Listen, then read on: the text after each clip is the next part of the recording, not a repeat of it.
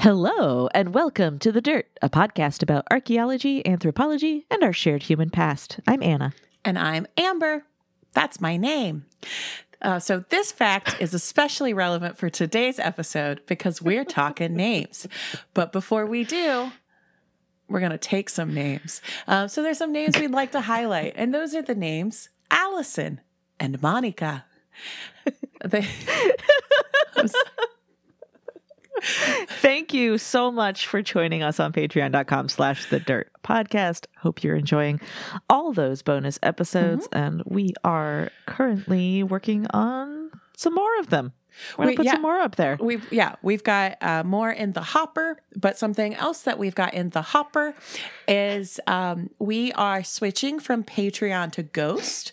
We shared this, uh, so Ghost is a, another sort of subscription platform that's um, open source and um, structured very differently from how Patreon works, kind of on the back end and internally. Um, but the end user experience should be um, quite similar and positive. Very Um, little should change for you, the the subscriber. the subscriber and potential subscribers. Mm-hmm. Um, and so where we're at now is um, I just need to um, work with the good folks at Ghost to um, get our current sub- to get our current subscribers um, given the the option to continue their subscription. Um, and so we will be more details to come here but we are lowering the cost of our tiers. And so what i'm working on right now is a way to do that fairly to our um, you know current long time former um, patreon subscribers um, in a way that they um, they can have sort of a discounted or um, uh, commensurately comped uh, subscription. So that's the thing that I'm working on. Um, right now, getting that nailed down. Um, so, if you are a patron already, thank you. Thank, you as always. you. But um, be on the lookout for um, some correspondence um, regarding sort of um, the next Homing steps. pigeon's going to show up. just smack into your window. Um, yeah, and then you can me. ghost us. Um, oh, Ah. yeah. So, so that is something that's coming. I'm very excited about it. Um, yeah. but I'm excited about other things too. Yeah. Uh, can I tell you something I'm excited about? What are you excited about, Anna? when this episode publishes, I will be in Portland at the SAA. Actually, not when it publishes, but about s- Oh God, eight hours after. Uh, you don't know when people listen. no, but when it publishes. That's what I said. Anyway, if you're listening to this on the day it comes out, Wednesday, the 29th, and you are going to be in and you are in Portland. Yeah, well, it's you know, uh, this isn't the most heads up y kind of heads up, but I'm going to be there. I'm going to be on a panel on Thursday at one o'clock in the afternoon about pseudoscience and archaeology and the kinds of responsible content that we can create to um, kind of combat and and mediate and ameliorate the thank you. Yeah. Uh, SAT words uh to to kind of uh deal with the types of misinformation and schlocky clickbaity stuff uh that's out there um that is really a, a danger to real living people. Um so that's going to be i think it's going to be a really cool panel otherwise i will just kind of be bopping around the conference which is new and Handing exciting out for me our gorgeous new business cards. yeah, handing out our gorgeous new business cards. I may also have some stickers with me, just pockets full of stickers. And so come say hi. And uh, I I may be overwhelmed by uh, the number of people. Just I it's you got a to big take conference. your crate. You got to take your little crate and Oh, put no, your I need a blanket thunder over shirt. it, and you're just gonna go in there and hold your stuffy. That's yeah, I do. am. I'm. I am going to do that. Um, but as a consequence, since we are recording this the day before, and I'm leaving, our flight leaves at 6 a.m. tomorrow. mm, Uh, this is going to be an extremely lightly edited episode. So, listeners, in advance, you know, I may not catch every sniffle. I have all of the allergies. Um, yeah, it's everything's a bloom here in Oh, Tulsa, it's- and mm, there it's all in my sinuses. So, well, let's hope it stays there for at least 40 minutes. I just uh, shot some medicine up my nose, so Oh, I know. we should be good to go. yeah, I, I didn't do it right into the microphone, so uh, you're welcome. So that is, I think that's housekeeping out of the way. Yeah. Yeah. Okay. Thank you, Allison and Monica. Sorry for burying your names and all of that. You guys are new to the show, new, new to the to our Patreon. Thank you so much. we appreciate that. Let's get back to the name game. Amber. Yes, that's me. So, um, names. Um, uh, names is a topic that I've wanted to tackle for a while now, since it's one of those aspects of studying the past that are sort of a bit deceptive and how much you can learn from them. So, like ceramics, where you're Does like, that mean you can learn more than you think or not as much as you think? Both? I don't, I don't want to do this. Let's move on. That's I've had like years long conversations with people about this and I don't want Okay. another one. Um, so you can learn a lot more from them than you may think at first blush, just like with ceramics. Also, like ceramics, um, there's a lot of extremely technical, nuanced research done done on it that one could say, um, not by me, but someone else could say is boring. Um, so, so it's the sort of thing that like you have to. There's so much data, and there's so much sort of. Um, there's so many little little crumbs of data that you put together, and uh, what you can tell from ana- analyzing them is something pretty incredible. Um, but the actual like process of like going through all that data um, can kind of excruciating um, even to people who love doing it like so that's so but Sure. but it's in service of having a more robust picture of the past um, so as is most of what we do. yeah uh, so i won't be getting into the the linguistics of names today Thanks. um, because I read uh, one article and I've included it in the show notes, and it made me want to breathe into a paper bag. Are you going to put like a little asterisk next to that one? Just be like, this was well, the paper bag one. I think it'll be oh, okay. pretty. Does it have one of those titles? this. Okay. Yeah, it was All right. just like, oh no. um, so, um, not because we don't need to dredge up another episode of like Mm-hmm. Amber doesn't understand, like, like in my in my cells. I don't understand linguistics, um, but I respect it. Um, but however, we will be talking a lot about the names people give themselves, their children, and people they've never met, um, and what sorts of things we can learn about them from those choices. Um, so let's get things going with a definition of a name.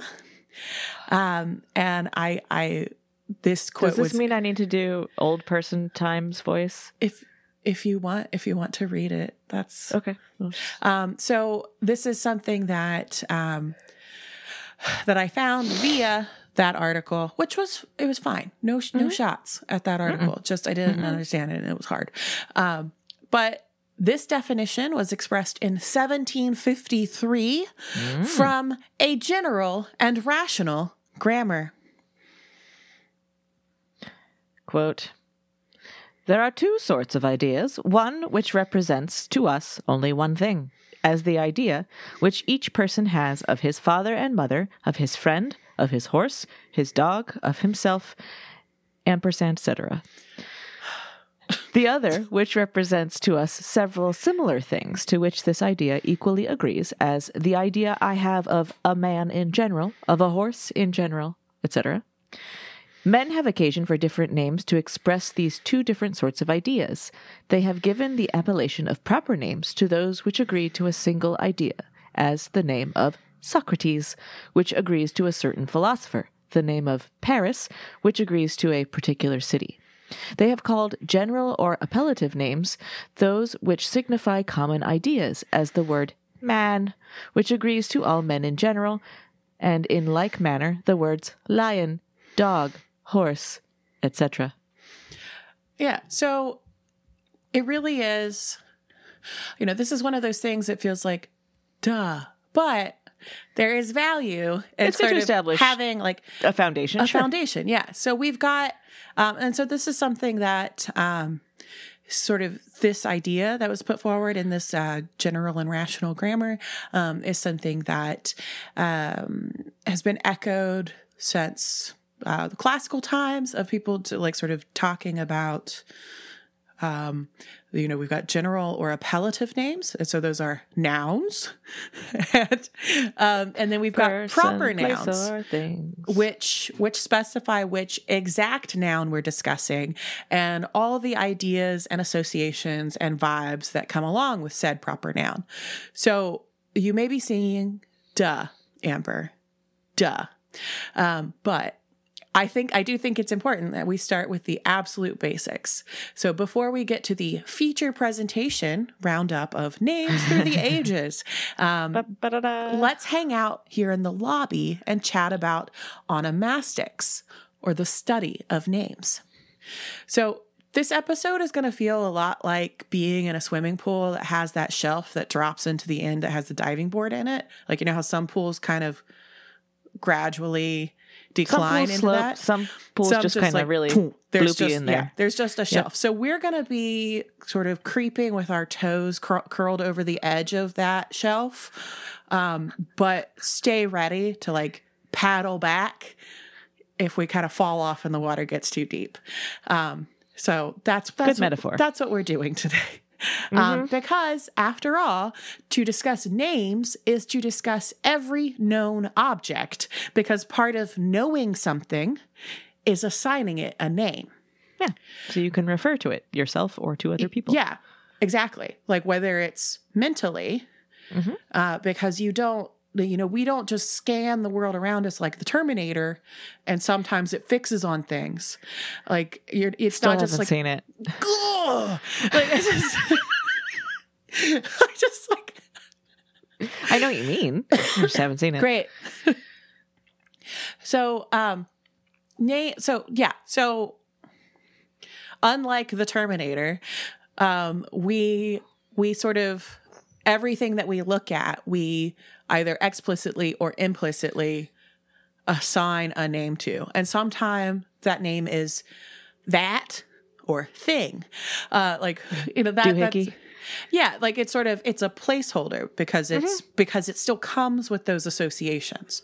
You know, that could be oh, you know, you like flip it and the lights come on uh, because the word switched does, isn't coming to mind, and so that that sort of thing. So names are absolutely the domain of anthropology, both the cultural aspects that inform a name's significance and the linguistic aspects that inform the construction of that name and sort of what makes it a name versus an appellative noun? Like like what what makes it what specifies it. Um, but they are critical to so names are also critical to many other fields of inquiry as well. So business or product names involve the psychology of how potential customers feel about a name um, or qualities that they ascribe to the product or what the product can do for them. Uh, so that comes into uh, psychology marketing um, and it also involves matters of copyright and intellectual property so names are a huge part of uh, copyright law, patent law, um, and um, and other aspects of uh, the legal system. Um, and and then it's also uh, names are used and sometimes very importantly not used um, in religious experience like the the names that you uh, use for yourself um, that you maybe take on uh, the names that you invoke or don't or sort of work around. Um, this is all part of um, religious expression. Uh, and then another a really important aspect is that what someone calls a certain geographic place can tell you a lot about their politics or their culture, um, and which aren't the same thing. Just making that clear. um, and Yep. place names are closely tied to identity, agency, and sovereignty. So some quick examples, um, and these are all examples that have been that have come up for me. Um, and so you've got um, one that um, so the city Jerusalem. Um, is known by Jerusalem, but by others, uh, it's known by its Arabic name, which is El Quds. Um, and then also uh, something coming from working for a US government program. Um, there are very specific terms that you use to describe political states. So uh, the US State Department refers to Palestine as the Palestinian territories. Um, there are other names that people use. Um, from a variety of standpoints. You've got Chinese Taipei, which is the sort of um, accepted, like, sidestepping name uh, for Taiwan because Chinese Taipei evades the question of Taiwan's sovereignty or because it's still claimed by China. And so um, I remember at a different program that I worked for for the US government, I would have multiple cards printed out, like table tents printed out with different names, depending on what the representatives that we were working with um, Logistics. wanted to to use. So this is something that really, really matters to It people. matters to people. Yeah, it can cause absolutely. like an international incident. um, and so another one that really matters to people, as I learned a million years ago when I um, when I uh, proposed a session at a conference that involved the phrase "the Gulf," um, and I got a bunch of very angry emails uh, because they that was viewed as a political act to remove Persian from the Gulf, um, and so the using the the term Arabian Gulf versus Persian Gulf versus the Gulf um, Can't please everyone. It it does um it will it tells you something about um not necessarily where someone's like sympathies lie or where their politics lie but it could inform like what their focus is um Yeah, based on the choice they make. based on based on the choice that they make. So w- like that's something where what you do and don't call something. Um, you know, the Arabian Gulf is used by folks who are who their position is looking out from like the Arab states, there's more coastline that belongs to Arab states along the Persian Gulf. But the Persian Gulf was a term that was applied by the Romans. And so it's, and then the Gulf is to be like, well, we know which one we're talking about because we're all looking at a map of Oman not Texas. So we know which Gulf kind of thing. Um, Easter Island versus Rapa Nui. This is where you start to think about agency and the name that someone else gave you versus your own name. Yeah. Um, and and that also comes up um, with Swaziland versus um, Eswatini. Uh, so Eswatini is the Swazi word for land of That the place. Swazi. Yeah. Um, and so um, this was changed in the name was officially changed in 2018 um, as part of recognition of 50 years of independence from colonial rule. So it's it was and so that's something where you can kind of get a sense of like how like up with things people are uh sort of like with the yeah, I news like it, it, it shouldn't be like a. Uh, mm-hmm. but but just sort of like uh, sort of an awareness of um and then also um the like Myanmar versus Burma.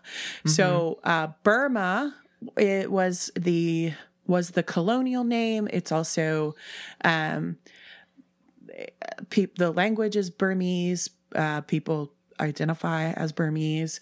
Um but I think it was in 1988 I don't know. Um, the the military coup that took place. Yeah. Um, Okay.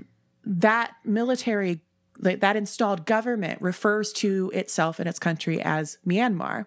So there's a question of what do we call it? Because do we legitimize uh, you know you and I Anna but like what does what does D- one does call one. it what does a Yeah. newspaper call it what does a, a a government call it like an external government. It's, it's because like do we fraught. do we acknowledge and legitimize the military coup?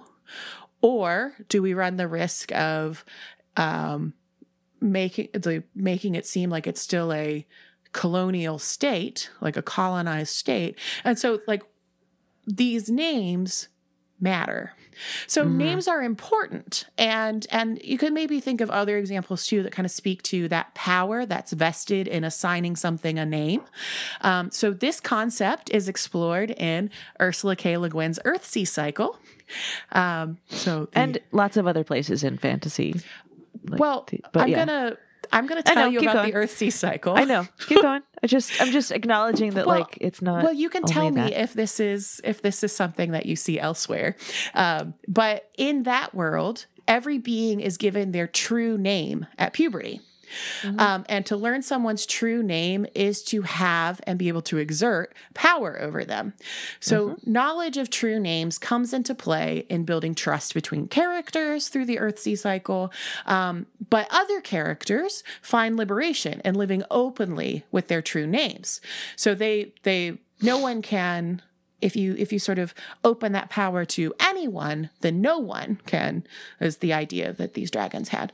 Um, so sure, it's a fantasy book with titular wizards, um, but as a device, it conjures up ideas we'll bump up against throughout this episode. Um, But first, Anna, let us talk about how old names are. So I shouldn't be too amazed by how old names are. Names can be given that like your name is derived from a name that was written down um, the first time, probably around 550 BCE, and Bet it's older. but potentially dates back to the Iron Age. Um, And mine is a Middle Persian word for sperm whale goop. Um, Yep. So cool. Uh, so this got me thinking. Um, what are some names that have been kicking around longer than any of us might have guessed? Well, now I have a couple case studies for you that you wrote, but unfortunately, we can never know how old some names are because we're limited to what we encounter in the written record as it's currently known. Because thoughts don't fossilize. Honestly, thank goodness. Of course, this knowledge is, is gonna, you know, we'll have more as we move forward. But for some naming and language traditions, we can't quantify how long a name has been in usage through Western centered forms of knowledge. So, as for written names, the first case study comes from Mitanni. Mitanni, or the land of the Mitanni, was a Bronze Age empire that spanned northern Syria and southeastern Anatolia. If the name sounds familiar, it might be because we previously were taught how to get that horse right by Kikuli. Get that swole horse, beefy horse, whose title was Master Horse Trainer for the land of Mitanni. Sweet gig. Um, and so Mitanni was a pretty major player in the region during its fluorescence. It's Floruit. What, you don't want to say Floruit? That's what it's called. Even though Google was like, try heyday. And I'm just like, shut up, Google. Let me use my classical education. Fluoruit. I don't know. It's uh, Flo- but it- Floruit is a word. So this Yes, is this is I'm like not saying this it's is a not a word, word. in your word bank, folks. Floruit is what you is is the the term used to describe the period that an empire is existed. successful. a kingdom, ex- a dynasty existed. That's the Floruit. Fluoruit. It's okay. It just doesn't trip off the tongue. It doesn't. But Heyday. but everything that's been said about it, we have through other royal annals and accounts. Things like sacking the capital of Assyria. Uh, no royal annals or archives have been excavated at any Mitanni sites, and the presence of a specific type of ceramics called painted Nuzi ware is not newsy like da da da da. Seize the day. Uh, no, N U Z I, Nuzi. Uh, but our best glimpse into who the Mitanni were during their flash in the imperial pan, co- oh, you have a way with words, comes from studying names. Hurrian was the language used in the land of the Mitanni, which is related to Urartian, which is attributable to today's Armenia and neighboring states, and forms the extinct language family Hurro-Urartian. Mm-hmm. Mm. Hurrian words come through in other languages, often about horse stuff. They were horse guys. They were horse like guys. in the they were major horse guys in the Kikuli text. There are also Indo-Iranian names, some of which may be familiar to you, dear listener. So Simone Gentile tackled the subject of Indo-Iranian names in Mitanni sources in the Journal of the International Council of Onomastic Sciences. So, onomastic, Na- namey sciences. Mm-hmm. Wild. Journal titles, man. And while most of those don't look particularly familiar, a treaty between the Mitanni and Hittite kingdoms list four familiar deities as divine witnesses to the agreement Mitra, Varuna, Indra, and Nasatyas. Nasatyas. The phrasing in that treaty mirrors the sequence in which they're invoked in a hymn from the Rig Veda. Indra is still a name. So uh, that's like 3,500 years ago. Yeah, So that's like in the in the Bronze Age. So that's a long time ago. It's a long time. It's a good name. So Indra is still a given name today, and another very common Indo-Aryan name into whose origins we have a clue is Priya. Priya it means beloved or dear, and possibly dates back to Proto-Indo-European. Remember that? That chestnut. Yeah. Spoken maybe four to six thousand years ago. So how do we know that if no one was writing anything that long ago? But we don't know that. How do we guess it? Yes. How do we think about it? Yeah. Uh, because of another name that's still used today, but which comes. Oh my god! Right? That's so cool. Yeah.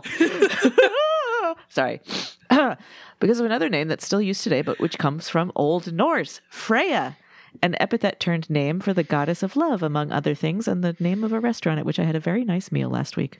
Well, but isn't that like isn't that so? That's So amazing. that's the I sort of thing that like thinking about names is you think about shared roots, and so there is, and so if we think about, and this was something that I wasn't able to do because I don't have the skills, um, but if we think about the the point at which it's thought that those two languages, those like the those two language families, Old Norse and oh yeah, okay, well, okay, yeah, like so The Well, families, I yeah. mean the the most recent, like the the nearest common ancestor of Mm-hmm. uh, the Indo-Aryan language subgroup. So the the languages that are largely spoken in South Asia, not all of them in South Asia, but South Asia, and then also um, uh, Romani.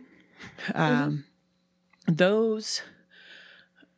So the think about the last time that that language those, was shared those groups were together. that- yeah, and and so you can sort of think back to that point to say there probably was a name that had this con- this connotation of being loved loving like sort of those like positive treasured. Yeah, yeah. those those feelings and that name was stayed with folks even and like stayed in in family stayed in in Yeah, naming as- traditions as the cultures really diverged. as they as they diverged geographically and culturally. yeah, it's very much like the um the Pleiades story that we talked about, where like the last Oh, um, common. so also the Pleiades, Mm. um, not the Pleiades, but the um, Belt of Orion Uh-huh. um, was Freya's spindle. Freya's Freya's um, weaving accoutrement. Some aspect mhm. of her. Um, of, of her weaving tools were there were Yeah. yeah so that but yeah isn't that cool I love that. I couldn't. I think that. I think that Priya, uh, a name like Priya, does show up somewhere in a Mitanni text, but, um, quite frankly, I did not have it's okay. time to look okay. at more because I, I looked at several and I was like, "This is cool." Yeah. because I found one. Indra, that counts. Nailed it. it's like I did it. Uh, uh, our second case study comes from the Aegean in tablets written in a script known as Linear B. So, Linear B is one of the newer old languages available to us, uh, deciphered for the first time about 70 years ago. Um, Linear B was used to write Mycenaean Greek, the earliest form of Greek we have access to, which dates back to the 16th to 12th centuries BCE. It's old. Very old. In the Linear B texts, we meet a few people we might know. So th- first you see the Mycenaean. Yeah, name. we've got so we've got Aracasadera, Alexandra, Mhm. Theodora, mm, Theodora, uh, and Akirewe. Is that close? To, to Achilles, yeah. Yeah. Um, and now it says in brackets, Amber can share the April Fool's joke that made her angry. I don't know what this is because all I got was a text that was like, "I saw a joke and now I'm mad." No, I saw I saw a joke that it took me like 20 minutes to like figure out what the joke was. And then when I figured out what I think the joke was, I Uh-huh. just like walked away. I just like left my house. Um so it was a um, at first, I thought it was like clickbaity, like nonsense. But then I realized when I looked at the date that it was an April Fool's joke. Um, And so I maintain that this was just a lie, but Okay. I think it's a joke. That's what a Um, lot of April Fool's jokes are, is like hoaxes. Yeah. So what it was was like, oh, a new tablet has been found that you know opens new like opens new horizons for um, Homeric studies, and so Great. the tablet had um, a so it was it was a tablet that had linear B on it, and then there Uh-huh. was the transliteration, and then the translation, and so what it was was the like opening lines of the Iliad, but but sort of- Uh-huh. sing to me, O muse. yeah, sing That- sing that's Muse the of the? Rage of Achilles on Whatever, whatever. that- But- yeah, uh-huh, yeah, and uh-huh. so but it was in Mycenaean Greek. They like translated it up back into Mycenaean Greek and they're like, "Oh, this is amazing." And I just stared at it for the longest time. And then I went to the person who posted it. So the person who made it up is now they have a name, so I can't make fun of them because I know they're a person. And just like I just wanted to be like an anonymous troll and be mad at just like the the ether. But this person is a classicist and it's just fine. Um, and it's very cleverly done. It was very well done. I will say that. But I went to the Twitter to be like, why are I people laughing about it? Like, why is it funny? And I, also don't. I under- felt like, what? So I think this is what the joke is. So a impressive. I like it. It's fun. Um, and I was just like, this is just like the opening. You've just linear lines. bead Yeah, yeah. This this. is just like, is it? Yeah, so I was like, well, that I was like, because at first I was like, oh, that's cool. So are and they then I saying Homer was Mycenaean? I thought that that was it, and I was just like, that's not funny, and I was just like, that's that's just wrong. Incorrect. Yeah, and then I finally figured it out because okay, Huh? so somebody um somebody was like um like pardon me, but I don't get this joke. And the person was like Google a Homeric question and that should give you some context clues. And so I googled Homeric question and it's What just like was basically like was Homer like a single author or was it Oh. was is it just a tradition that's been attributed to one Uh-huh. person and like a very post enlightenment like there has to be one person who's the genius behind it that was i don't think that was the joke because i Oh, was what was also just joke? like okay and um but a great opportunity to use my crickets yeah drop. yeah and then um and then someone was like oh like i stared at this for a long time and then i realized it's because like um homer was part of the oral tradition. And i was like is that the joke? That i was like because it was written down at some Eventually. point like that's so i don't know if the joke is that like mycenaean like linear b was used for like administrative stuff and never literature or if the joke was that homer was a guy or if the and so i just got mad I just- I can see why you got mad because I also don't see a joke. So that- I just I just see a see series of things that aren't correct interesting that someone did. yeah, Yeah. just like okay It's like cool. You So, translated a text. Um, cool. Okay. So, All but right. all to say, and this is what like completely like steamrolled me from like this other thing. A lot of the, and this is when I had a real like, come on, Amber, you should know better moment. Um, a lot of names appear in linear B texts that are names shared by people in Homer. Yeah.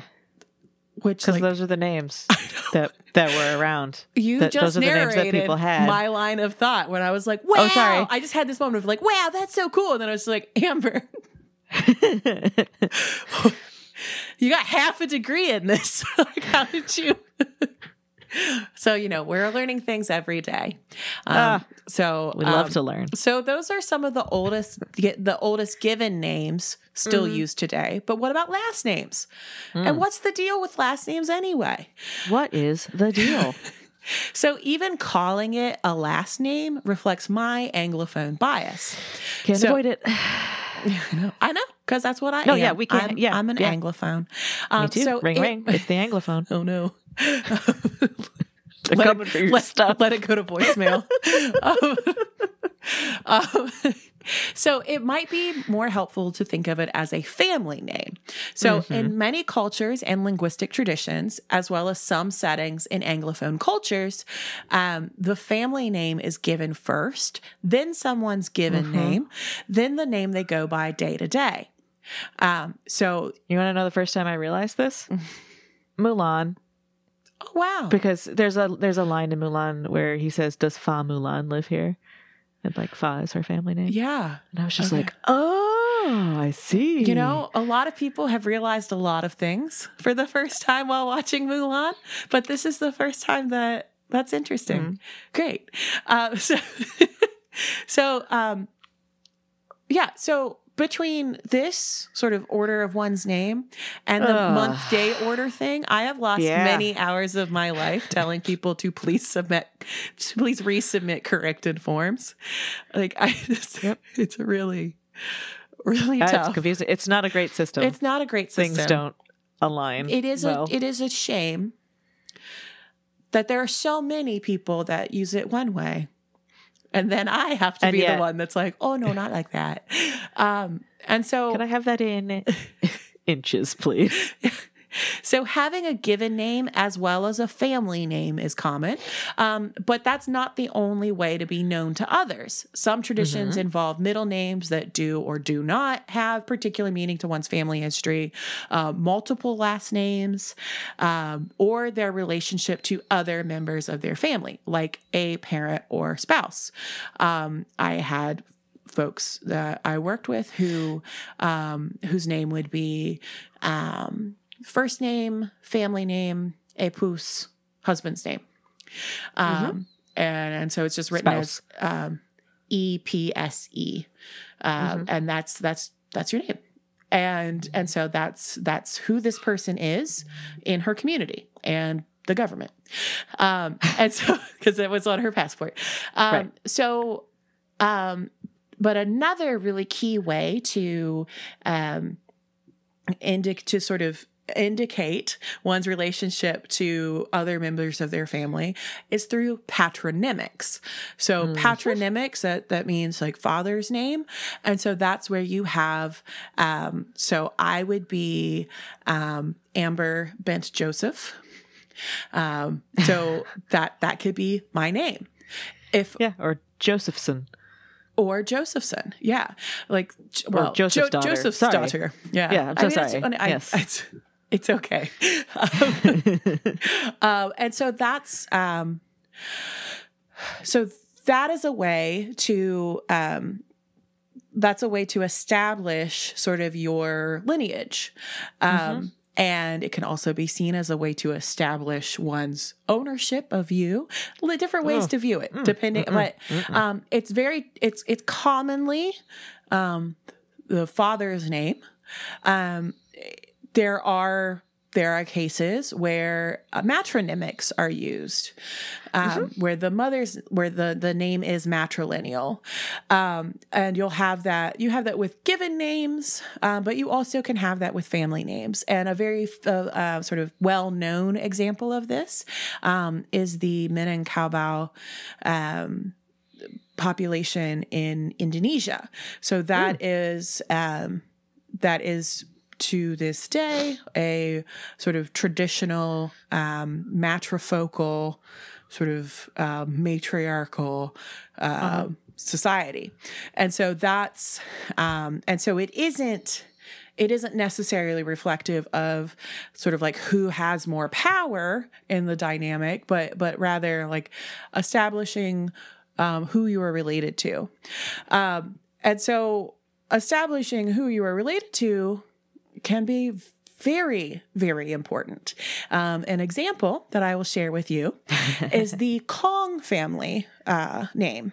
And so Kong and a couple other forms um, exist in um, uh, China, Korea, Mhm. and globally now.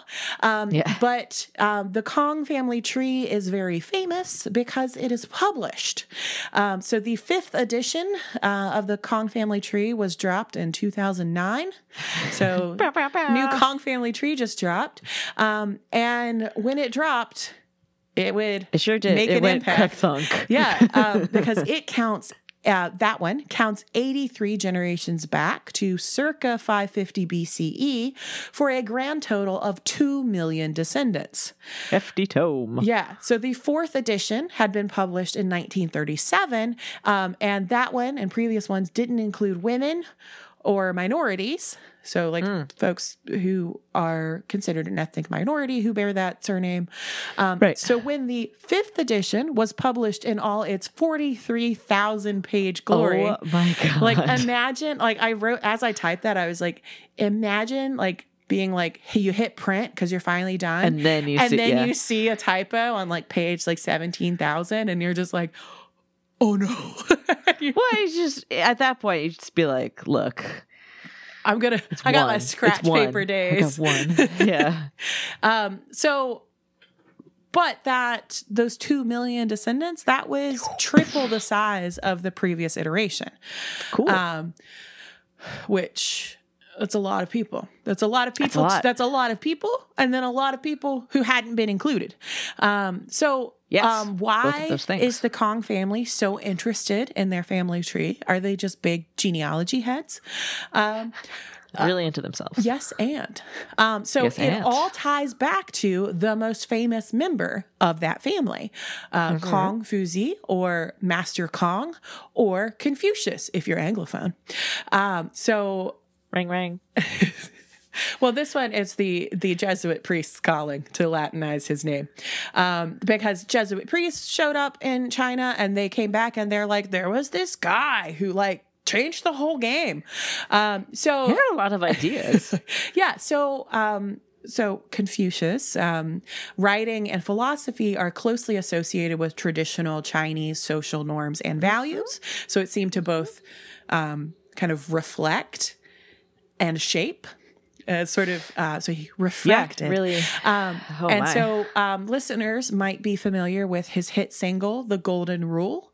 oh, Um, I love that one. which is you know don't do to anyone else what you wouldn't want them to do to you kind of situation because um so that's attributed to him because it's like it's a banger. and um and so he was um you know if it, i'm doing him a disservice by speaking about him so briefly because of like the like profound impact that Oh, huge. he had Yeah. on Yeah, um, on politics and history and art um and also um It's a different episode. totally altogether. different episode altogether.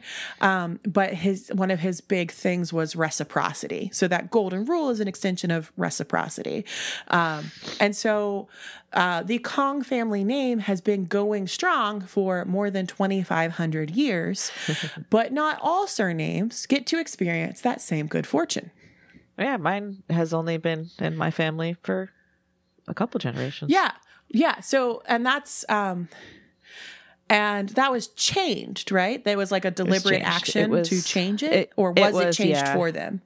It was not changed Okay. for them. Uh, at, at last retelling, it was that they they purchased someone else's papers in order to leave Ah. and get, get to New York. Okay. Hmm? So they okay. So that that so that is um a, a also a totally different thing. It's sort of looking Yeah, at into totally different, yeah. totally into like genealogy and ancestry and looking at how um how names can the relationship between names and identity can kind of fracture or or change um my my family name is um so it's a so Zambelli is um is so Zanni is a is like a regional form of Johnny. Um and so it was like my somewhere way back there I had a a handsome Johnny that um that we kind of carried on. Also the Zanni is a commedia dell'arte character of being like the like friendly yokel. Which I think also works. yeah, I was gonna say, well, hi. yeah, yeah, and that that they're just sort of like a a uh, not classy everyman, and I'm just like, mm, Uh, it fits. like it. Nominative determinism. Well, hi. So okay, so let's get back to um, this idea of what ha- what can happen to surnames. Mm-hmm. Um, so there's this uh, there's this thing uh, there's this phenomenon of surname extinction, and it is called the Galton Watson process. And I might need Anna to help me out Yeah, here yeah, yeah. because this was a, a part of the script that I was just like, what? "What's this?" At Anna, just assigned it to you. Yeah. Um, yeah, I'm happy to talk about it. Um, so it was initially developed by Francis Galton. So briefly, he's He's really concerned concerned with like things going extinct, and some things he very much doesn't want to go extinct. Yeah. like healthy white people. yeah. Well, okay. So Galton uh, is is known as the father of eugenics. Um, Darwin's less cool cousin. Um, Actually, yeah, they were they were cousins, and he like he idolized Darwin, which is one of the big reasons why he got so interested in what led to eugenics. And meanwhile, Darwin's like, no, no, wow. yeah. So broadly, the Galton Watson process applies to systems where the frequency of individuals in different categories is shifting. So this could apply to an ecosystem where there are different species and the, the relative numbers of each of those species is in flux. Um, but it can mathematically express this pathway of extinctions. So in terms of names, Uh huh. The Galton Watson process can mathematically express, if that's the kind of thing you want to do, um, the path of patrilineal surnames. Okay. So names that are handed down to the male parent's line, which can end if uh, if someone is if well, let me go back. Um, there are successive generations of offspring, and one of the um, requirements of the Galton Watson process is that offspring in if you're like modeling this process, the offspring are assigned randomly male or female. Which kind of, you know, more or less mimics what would happen. You know, we're not like reptiles, so you can't influence whether we're male or female by Depends on who you ask. okay, lizard people aside, um, assigning offspring male female randomly is is as good a way as any to to mimic actual Right. uh, population so, frequencies. like d- assigning passing name on, not passing name on. Correct. Yeah. So it's it's a binary. It's like I mean, I mean, assuming is, that like it is a binary in that you either get the name or you don't It's get yes the or name. no. Yeah. Like that's like Yep. you don't get part of the name and that counts as name. You know, like that's okay. Right. Exactly. I'm okay with Yeah. this binary of Yeah, name, and so a name. line a line can end if the offspring is female and uh, marries someone and takes that name, or if a male heir with that surname does not have offspring. Mm-hmm. Right. Um, so this only applies, obviously, to cultures who use surnames. It's not universally applicable, as we So family names. just established. Yes, family names, surnames. doesn't have to be the last one. I'm just gently pushing on okay. the idea, like our anglophone bias. family names family names uh, but for cultures that do have patrilineal family names a name dies out when there are no more males of that name who have male children so here's a quote from wikipedia that really actually is very tidy it sums up most of galton's thoughts as, as far as About i know them no well Um, okay. i don't know a whole lot about galton i just know you know i've taught There's that one very salient thing about him. Yeah, the uh yep. Uh we can breed better people. that's not that's not the quote from Wikipedia. Here's the quote. quote It's from Gattaca. No. Uh, quote The formula uh, is of limited usefulness in understanding actual family name distributions, since in practice, family names change for many other reasons, and dying out of name. It, uh, of name line, sorry, is only one factor. So that's not that's not Galton's quote. That is a quote about this theory of Galton's, which is to say, like, Ah, okay. it's not super useful. It's a way of looking at That is generational That is things. the thing about modeling. Um, Yeah, that I have ca- that I have um, had to be the unlucky bearer of. Um, It's tough like because it's so much of it can be based some, on like, kind of assumptions. econ lectures where I'm just like, That's not ah, how that works. but in this case, we have records from Egypt, and they say oh, that nah, that lecture. that lecture that I went and I was like, Yeah. can I tell you about the past, like that it exists? and they're like, Yes. An economist tried to give an archaeology lecture. so thank you, Anna. yeah, sure. Uh, family surnames in China are a well studied examples of surnames dying out, and also of the types of reasons why surnames would go extinct. This isn't always directly related to people dying out. Uh, sometimes there are cultural taboos or prescriptions in that factor as well. Um, so there's a 1991 manuscript titled Chinese Surnames and the Genetic Differences Between North and South China. Um, the authors note that there are currently only about 3,100 surnames in use in China at time of publication, um, compared with close to 12,000 names recorded in the past. So that said, China's past is very long. So the past isn't Super long. it's because you know we're talking well, you know I just gave Like the example of the Kong family surname. right. It's like twenty five hundred years of of surnames. So at least Mm. to then, Mm. so, you know, twelve thousand kind of being winnowed down, coming and going to Sure. um, a quarter of that. Um, so, also, as of that 1991 tally, uh, 22% of the population shared the surnames Li, Wang, and Zhang, uh, which that numbered close to 300 million people. That's a lot of people. So the top 200 most popular names were shared by 96% of the population. So Yeah. names changed or became extinct for various reasons, such as people taking the names of their rulers, uh, spelling changes for simplification, taboos against using characters from an emperor's name, and so forth. Um, in fact, the most significant factor affecting the surname frequency is other ethnic groups identifying as Han, like Han Chinese, and adopting Han names. And in terms of rate of change, some new names have arisen for various reasons, but older names have been disappear- disappearing more quickly. So, if, so they're losing names more quickly than new names are gaining traction, um, and and so that's something, um, and, and that's something that exists in.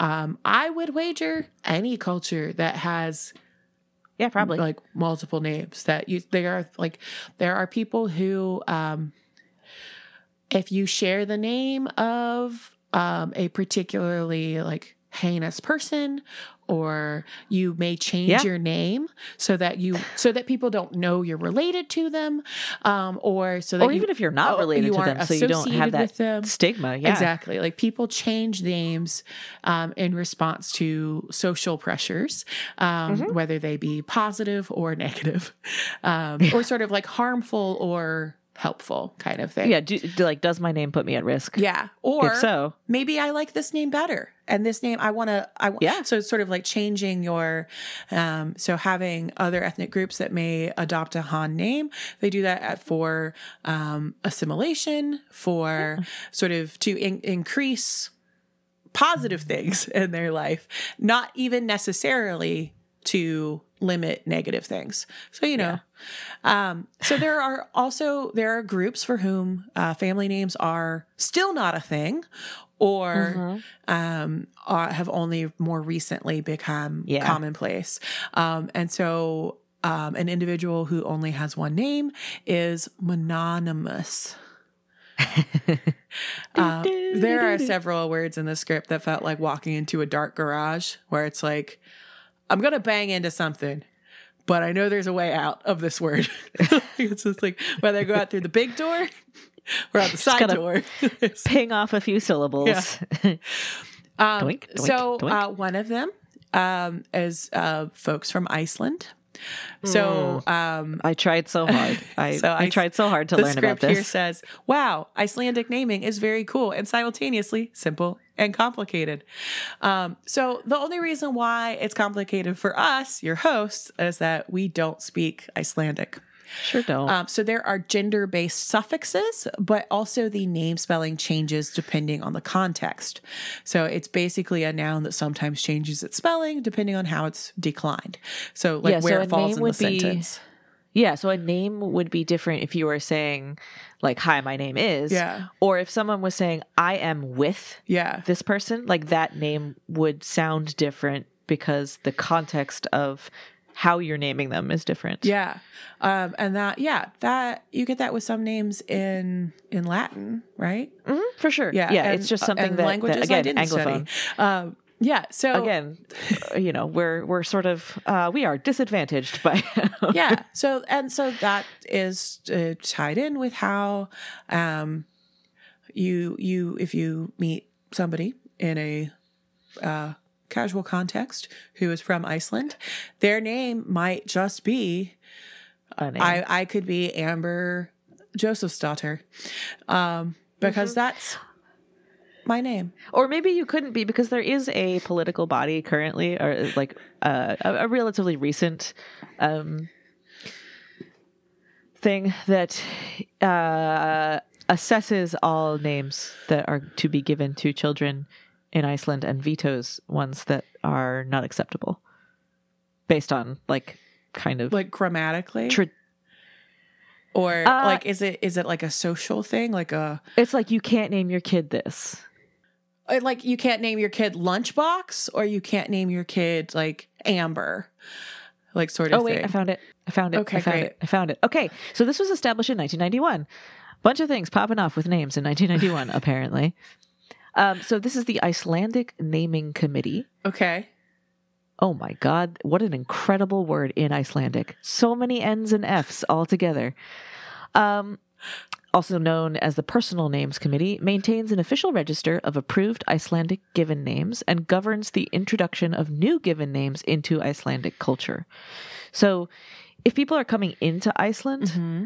They they keep their own names and loan words from other languages are also fine. But if you are like Iceland born, Okay. like if you are of Icelandic descent, um, you have a very limited range of you know relative to other cultures, right? You have a limited range of names that are acceptable, and then the naming convention is is often something dottir. okay Um, it's it's matrilineal. So no, sorry, I'm sorry. It's patrilineal, Okay. but but but gendered. Sorry. yeah I- okay great um yeah so there is Whew. a um there's a facebook form if you wish to be anonymous on facebook if you are in fact um yeah. like or you if you want to. Yeah. Well, yeah, maybe Facebook Sure. lets people use their chosen names now. I don't know. I don't know. What does Cher up. do?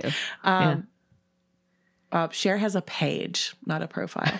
um, so there's a Facebook form, so you can do that. So there is there are some, but this is this is the sort of thing that really comes up a lot in in tech and like in user experience because um, they like the whole like the whole gender thing is just one is just one aspect of Yeah, it. that. And if it's a fillable form that has that red asterisk, yeah, that's like you, need have to put something give here. a last name, and it's like, but I don't have one. I don't have one. Um, that does come up. Many uh, Tibetan personal names use a fairly small set of traditional names in various combinations. Um, So most Tibetans don't use family names, um, but also there are several ways to spell or transliterate Tibetan names. Um, so it can get a little tangled up if you don't read Tibetan script or if you I do, are I do not. writing for like if you are uh, communi- a scribe if you, if for you someone? Are, no, if you are communicating um, with Oh, with yeah. like with individuals outside of Tibetan script, it can Mhm. get um, a little murky, uh, just in terms of Murk. figuring figuring that out. So Tibetan naming conventions are based on spirituality rather than family lineage. So there's no predetermined first name or surname. Some people only have one name. Um, many parents chose uh, Tenzin as one of the names for their children after the Dalai Lama's name, Tenzin Gyatso. And and if the, if it were a different Dalai Lama, Yeah, yeah, the name would be different. It's not just yeah. always Tenzin. Yeah. Um, and so surnames were only introduced in Turkey um, after World War One, when the Ottoman Empire became Turkey, um, under Ataturk, um, who had so um, He had big dreams. He Ataturk had a little guy lot with big had dreams. a lot going on. Um, This was part of his uh, Westernization programs, um, which um, don't love that, but um, put a pin in Ataturk. Ouch. Yep. Because um, he's going to come back up when I uh, when I make a point. Great. So the name is Kushim. And the article you sent me to research this, Amber, immediately cited uh, Yuval Noah Harari's *Sapiens*. It was a starting point. yeah. uh, so good website, bad book. I also sent you Uh, the Wikipedia entry. I know. I, I did my own research. I I, I looked. Uh, so the name Kushim is found on several Uruk period clay tablets. So that's around 3400 to 3000 BCE. Old. 5000 years ish. Um, and it was used. Oh, they love receipts. The clay tablets were used to record transactions of barley. They kept those receipts because they weren't recyclable. I'm- well, I guess they were. I no, I no. If it burn, if it catches on fire, then it stays. That's how Forever. you keep it. Um, Yep. That's how it gets kept, rather. Uh, yeah, but but the thing we don't know. but writing was but writing was used was developed to Mm-hmm. was for like economic purposes. Yeah, for for record keeping. Yeah, I I just I love that that is the case. Yeah, So what we don't know is if this was a given name, uh an individual's name, a title, so maybe Kushim was like barley guy, um or or some kind of institution like the barley depot. right. But what the what the text does say uh, in one instance is twenty nine thousand eighty six measures barley, thirty seven months kushim. So probably over the course of thirty seven months, kushim uh, provided that much of barley, and that's that's a five thousand year old bit of accounting. Yeah. And so, if you went to the internet and the internet suggested to you that Kushim is the oldest name that's still used today, um, you may see that that name Kushim uh, Kushim shows up in um, in Russia, in Uzbekistan, and in Kazakhstan. So I don't um, I don't know if that is a a Slavic name or a Turkic name, um, but let's take a moment and think about this critically. So, Oh, Uh, I love critical thinking. so if this is if this was written in the Uruk period, circa 3400 to 3000 BCE, it was written in Sumerian. Like it Sumerian would have been the lingua franca at this point. So let's guess it was a Sumerian name. Um um Fiddle loves critical thinking. she loves critical thinking. She also loves playing catch with herself. I have a dog now. Surprise. Um, Surprise. So, um, so that's a Sumerian name. Sumerian is an extinct language. We don't have any, we don't know of any um, related languages to Sumerian because they probably were spoken, but not written down. Um, and so if we were to say this name has been is still in use after 5000 years uh, we are implying that people kept naming their children this so how did um, anna i need you to focus up I'm listening. I'm just future editor me uh, is regretting buying this dog a crinkle toy. and keeping it in the office yeah yeah. Um, so what we're we're suggesting that this name has been given by successive gener- generations from southern Mesopotamia. That there is a persistence of Sumerian culture for five thousand years Ah. and ending up on the steppes. And that comes back to Ataturk because um, Ah. Ataturk was a fan of this crackpot theory uh, about Yes, how I remember this. Turkish was the original language. Like the the first language and that Sumerian is a Turkic language.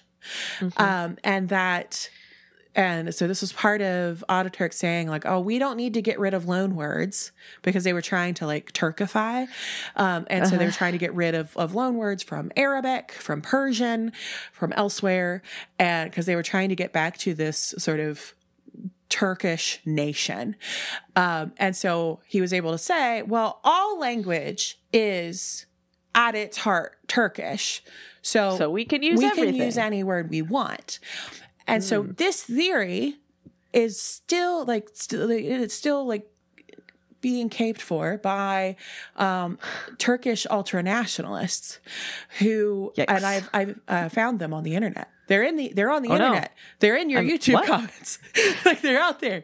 Um, but this idea that um, they are the cradle of civilization and Mhm. and that um, that is the only place that I could. That's the only place that my mind goes. Is that this is tied up with um, the sun language uh, because Yeah. it was developed as a way to like venerate the sun and worship the sun and that sort of it's so this like very pseudo historical kind of stuff but Mm. it was a theory that was put forward and then Ataturk was like mm, love that and made it like a mandatory curriculum and so Mm-hmm. it fell off after um, the big proponent of it died and everyone i guess was like oh thank god we can stop teaching that but that collective like that pseudo historical pseudo linguistical theory Still um, still persists. So this is Mm. why Kushim, like, and Mm. thinking about a name like Kushim still being around, like that is an opportunity for us to take a step back and say, what does this say? Like, what are we saying here? Uh, whereas with Priya and Freya, we have there there are linguistic models that work uh, that we can sort of trace back to this um, the, some proto last last common name proto. Indo European, um, like when we have like little glimpses of PIE, um, and so they are, um, and and so you can by by by looking at proto Indo European, you can predict what a word may be in a language that's not yet been deciphered from its script. And then when it matches up, that's a great moment of like, ah, it's working kind of thing. And so this is one where it doesn't work. So this is why, dear listeners, that's why I, I take take issue with that. It's just sort of like that's not for sure. um, because not only it's not just a silly thing, it's something that ends up being taken up by people with considerable ill will towards others. Yeah. So that's my Kushim fact. Great. That's a good fact. What are some other old names? Uh, there is there's a, a group of names um, from a tablet heading dated to around 3100 BCE, which uh, shortly after Kushim, like a couple generations, not too far removed. Uh, and the tablet's heading is two slaves held by Galsal. So Galsal is named as the owner, and then the slaves are sort of named. Um, we've got NPAP X, so that is something like um, added by whoever was trying to translate this. Uh, it designates an the X is not like Malcolm X. It designates an unknown word or syllable. Uh, and then the other enslaved person is Sukkalgir. Um, don't know much about them, just that they had names. And we don't know much about Galsal either. No. Because we didn't His need guy. to know that. We just needed to know the receipts. Yep, that was the transaction. Um, mm, let's scooch over to Egypt real quick. Um, the oldest ancient Egyptian name that we know about is uh, transliterated as Irihor. Um, it is depicted as falcon over mouth. There was a lot of debate for a while uh, because only one or two kind of named artifacts had been found with, with this inscription on them um, at Abydos. But now we know, thanks to excavations at Abydos in 2012, uh, which found a tomb of apparently royal proportions, like sure, uh, with a bunch of items inscribed with that name. So we now it is generally accepted by people who care about this uh, that he was a pre-dynastic pharaoh of Upper Egypt during the 32nd century BCE, so 5200-ish years ago. Um, yeah, so you know, a lot of people really care. Like, is he a pharaoh? Is he not? People People care so people hard. really care about about like proper names. But clearly, a person like who's who's it was important enough to somebody even be somebody recorded. who Yeah. warranted being named. But also, Mhm. like I'd like to think that maybe he wasn't. He was just some guy. with a really nice tomb, though. Yeah. Is the thing.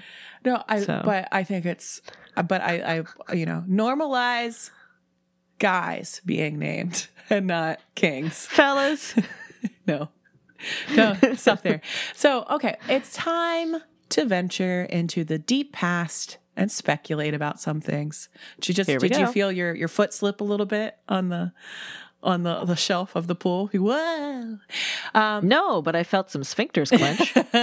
so how far back does naming go?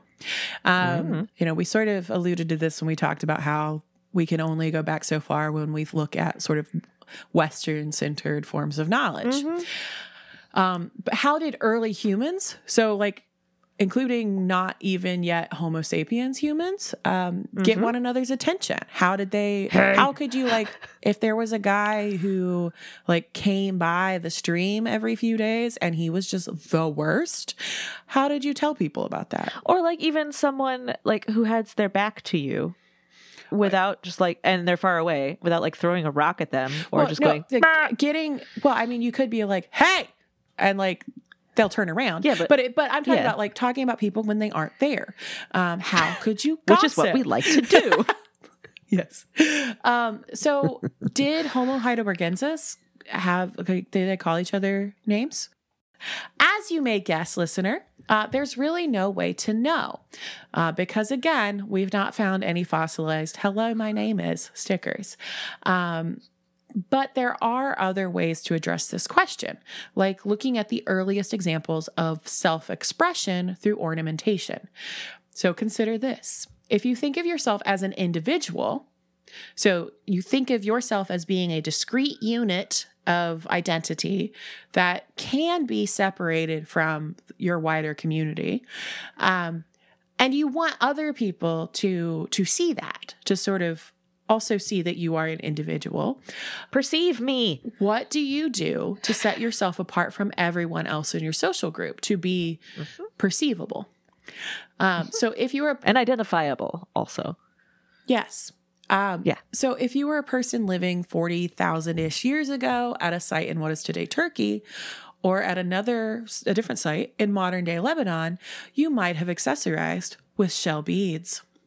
Um, So Mhm. we're talking about two sites here. One is Uchazli Cave in Turkey, and the other Mhm. is Ksar Akil in Lebanon. Mhm. Uh, so, quote uh, from Ornaments of the up- Earliest Upper Paleolithic New Insights from the Levant, uh, Yeah. 2001. Today, the practice of decorating oneself with pigment or objects is universal among human cultures, such as that most of us take personal ornaments for granted. Nonetheless, the appearance of ornaments such as beads and pendants during the Paleolithic marks an important Rubicon in the evolution of human behavior.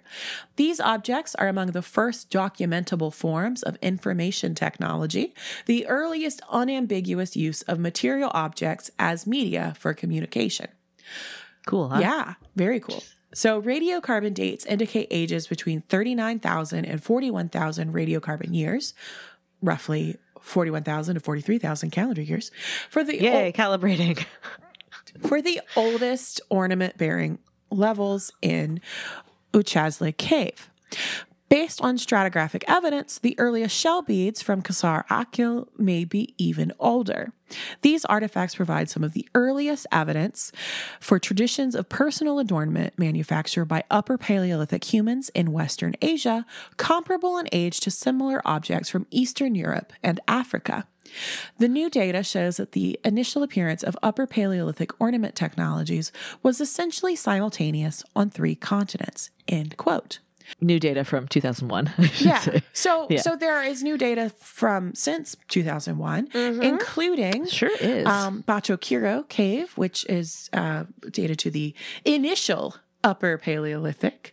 Um, Yeah. So that's that's circa forty three thousand uh, years ago, and maybe as old as forty five thousand. So there's um, so this is something that Anna discussed uh, in their house with Dr. Bonesaw. Um, um, so when um, uh, when Naomi was on the show and talked about her work with tooth pendants, um, there's some beads uh, which may have been worn or possibly affixed to garments.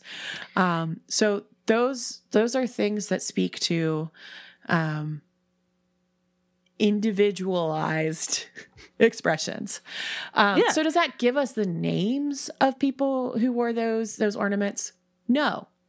But it course not. does give us a sense that people considered themselves as themselves, like they considered themselves as that sort of discrete discrete unit of was it like Borg hive mind. well, was like, well, the, no, like uh, the uh, thing because you know this is this is something that um and there's a reason yeah there's a reason why it comes up in like Borg hive mind and, and sort of in science fiction and speculative fiction because the individual is a social construct so the idea Mm-hmm. of the individual and sort of what um, you and I talking to each other have as our understanding of the individual, that comes from the Enlightenment.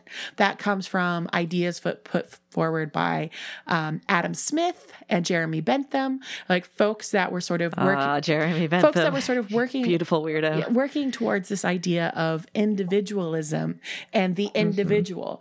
And so that's why Enlightenment. and then Jung later had a lot of well, but but just sort of it. like the roots of the individual. So Yeah. the idea of like who I am and how that is different than than um, my relationship.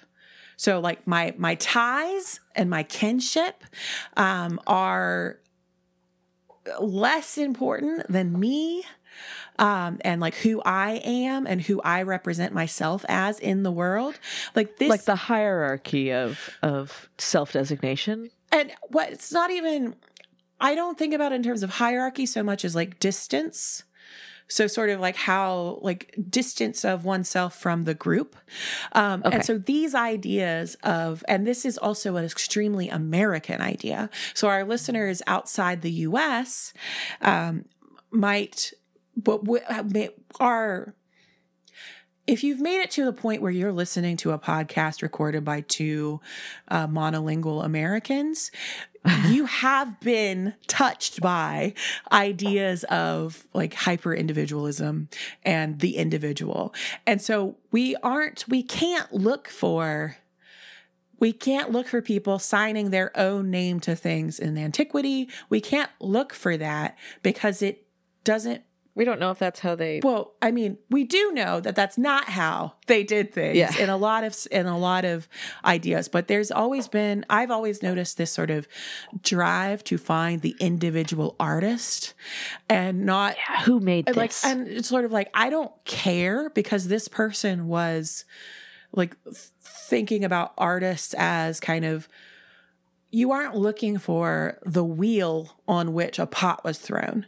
And sort of like that sort of people Nice. are a conduit. This is you know clearly read some confucius of like that he saw himself as a conduit of he's like i don't have original ideas. I am just transmitting these ideas and sort of sitting with them. Um, and so thinking about people as just um, part of humanness part of Uh-huh. community um, and that so it's it's that doesn't mean that people don't have their own thoughts or things or their own sense of self but sort of thinking about yeah. how you frame it how you how you put it forward in the world and how it's received like these are all socially constructed um, something else that can be socially constructed is when we give a name to someone who isn't there to be like excuse me that's not my name um, because they're they're extremely dead yeah. Oh, yes. and so um, I asked Anna to help me think of some names of um, of of of of people whose remains are known to um, archaeological study or to museums, um, and um, and and sometimes that's helpful for some people. Like in some ways, I should say, because uh, it's not like a some cases versus other cases. In some ways, it is helpful if your goal is to get people to recognize that the past had humans in it who had like interiority and like identities, which, which we're interested which in. Which we're very you know? interested in, and also which is a struggle for many Yes. people. And Mhm. um, I don't think that that is a negative attribute. It is a natural attribute that we we want connection. And that in the absence of of, a connection, it's hard to feel that same sense of empathy. Um, but also, you're give, you're naming somebody something that um, They didn't choose. erases um, Yeah. erases their own identity, whatever it was. Uh, so even if we didn't know it, we're assigning them one, or it can be um, pretty gross um, and pretty harmful Yeah. to. Um, exist to descendant communities or existing communities who aren't descendant communities. I'm thinking about Ramapithecus. Like that's not even an individual name. Just like having names that It's are name, yeah. taken from like like Vedic tradition. And so you're Mm-hmm. you're sort of taking someone's um like religious identity and cultural expression and then being like Yeah. he was It's this. something pre-human. And it's like, well that sucks. That's yikesy. Yeah. So Anna, who who who are some of these people? Tell me about them. Well, I can't tell you their names, but I can tell you the names that were thrust upon them. Um, well, we got Ötzi. This is in, by the way, no particular order, definitely not chronological. The order in which I thought of them is is what it is. Um, so Ötzi is named for the place he was found, the the Ötztal Alps. Um, we got Java Man, Peking Man. Those are some early hominins who, again, named for where they were found and the their perceived sex. Mm. Um, That's good point. I mean, it's like a pretty yeah. like entry level point, but like not that I didn't, I didn't mean that as like a slam to you. But like that came out really rude. Sorry, but just sort of like that's a great point because I was here talking about like oh your names and your identity and stuff, but like down to like perceived, Yeah. uh, you know, like ah, you have thick like cranial ascribing bones. masculinity to Man. them, ascribing like all Sure. of those things. Yeah, Yeah. Um yeah, uh, like and especially yikesy one is the Kennewick man, which that's not what the descendant communities call that individual, uh, the referred to as the ancient one, Yeah. but that was uh, remains of a person who was found in what is today Washington State, and um,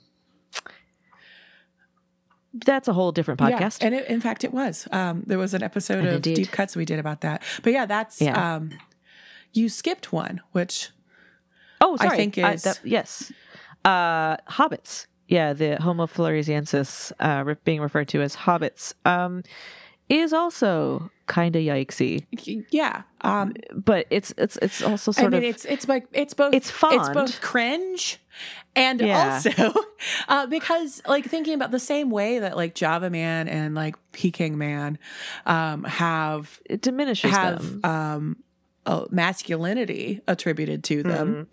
Um, Oh, the yeah, hobbits, hobbits. have this sort of this sort of infantilizing yeah, because they're like, oh, they're cute, and it's just little.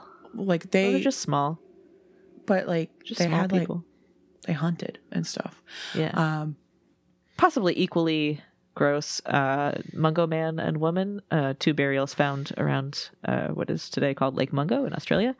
Um, the, some of the earliest people to be found in Australia, showing that people had access to marine technology, Yeah. marine travel technology, like sixty thousand years ago. Yeah. which is great. yeah, and it, yeah, so it just kind of Mrs. Ples is who's she?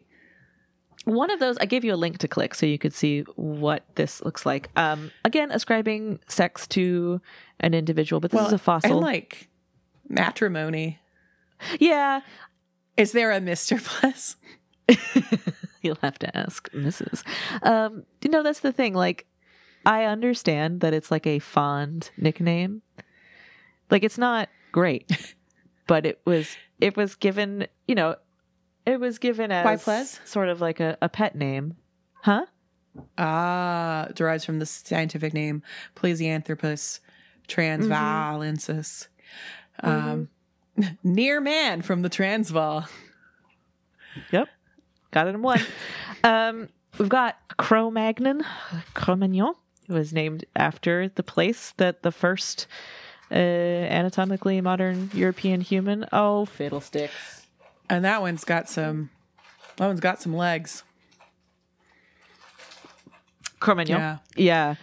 Um, yeah, it, it means Magnon's hole. Like that's it's in a dialect of of French. Um, yeah, the cave where or the rock shelter where the bones were found. Um, and then there's also Denny, who was um, not much of her was found, but the the pinky bone, from which uh, it was determined that this individual was a hybrid Neanderthal Denisovan, um, found in Denisova Cave. Which, like, when you have a fragment of one of her bones, it's sort of And you- which, but no, but it's sort of like this is. I think this is a great like segue into the the one that we're ending with.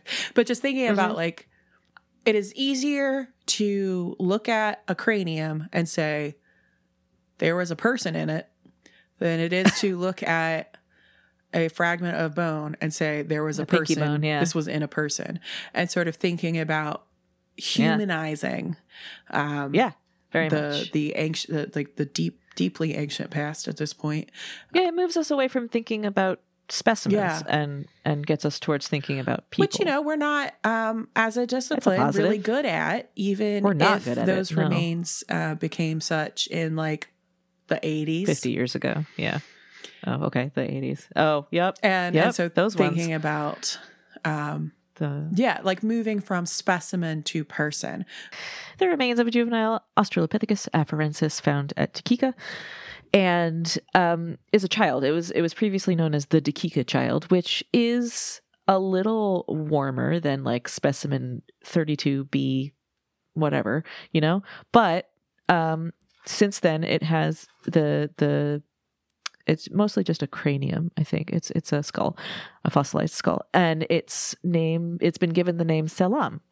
Uh, I mean, I I only have a couple of sort of short thoughts about this, which is just like on peace. and okay, it means peace. Great, great, great, great, great, great. I love it. I I find myself very ambivalent about this because, uh, depending on the circumstances, it can be deeply dehumanizing to give something a name and sort of erase that identity. But if things are so far back in the past that our sense of identity is is really disconnected, then giving giving a name to a specimen sort of moves us away from that and and reminds us that these were individuals who experienced life feelings you know. Yeah. Uh, they they experienced lives they had thoughts they had communities they were known had to others. families they were known to others. Selam was someone's child. Mhm. i'm ending this on a very wishy-washy note because i i genuinely think that it is a very circumstantially good or bad well positive or negative part of how we identify people in the past. And and I think that this is a great a great place to sort of end on, um, because like thinking about, you know, we've discussed a little bit about why names matter to us and what that power of, like power that names have um, Mhm. in our ability to think about the past, to engage with the past, to tie ourselves to the past, um, but also this looking at this and thinking about this especially this last this last section gave me an opportunity to sort of um, take a step back and think why does a name change how i feel about something how i and so sort of thinking about how can we um, how can we approach something unknown to us, someone unknown to us, in a way that extends humanity to them without having it demonstrated to us.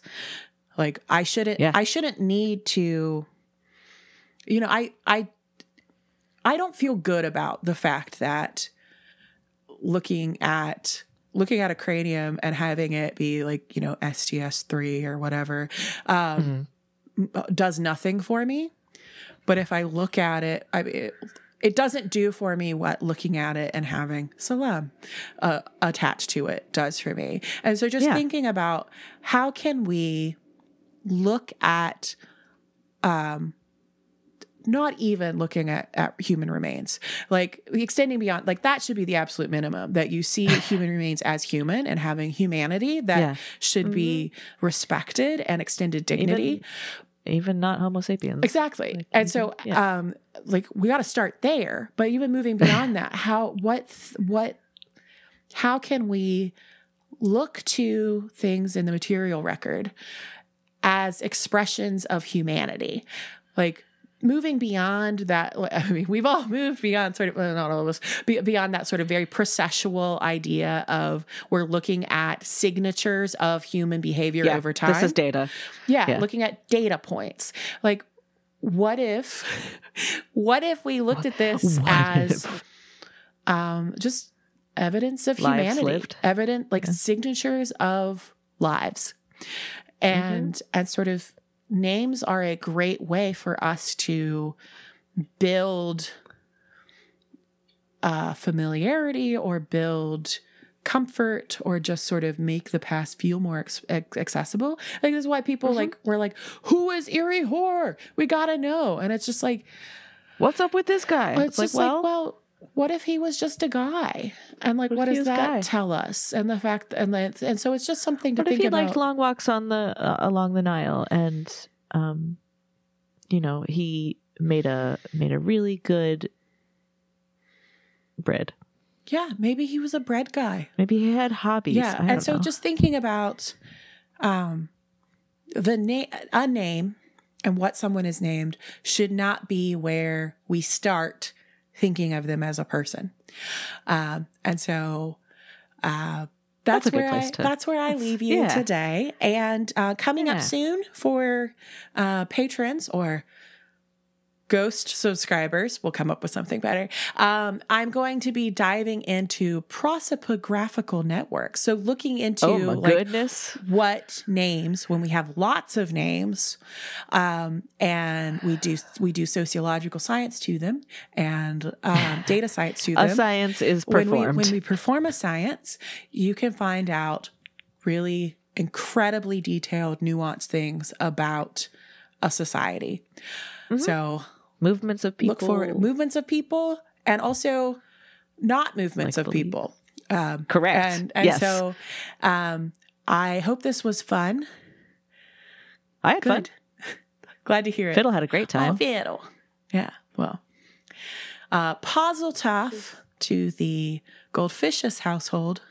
Thank you. She's a beautiful hairy baby. She's um nibbling on her very wet stuffed animal right now. All right. It's well, so she yeah. Ugh. Ah, dogs. Uh thanks everybody for listening and we love you glad very to be back. We're back. Sort I'm of. back. I mean, You're yeah, back. Succession's Yeah. back. Everything's back. It's great. Things I are don't great. care about that. All right. All right, everybody, take care of yourselves. Take care of each other. Uh, check us out on social media. Thanks. Bye. Bye.